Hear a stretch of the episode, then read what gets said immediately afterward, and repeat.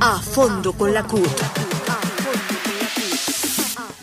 El país vive sin duda uno de los momentos más importantes para el movimiento social, para el movimiento popular colombiano.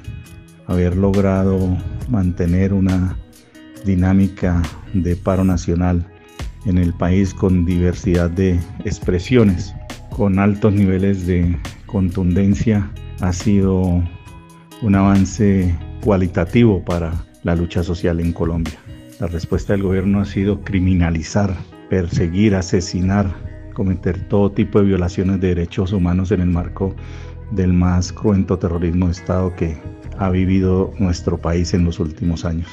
El movimiento social resiste en las calles, especialmente la juventud, gana niveles organizativos, políticos, pliegos, reivindicaciones, y eso es significativo.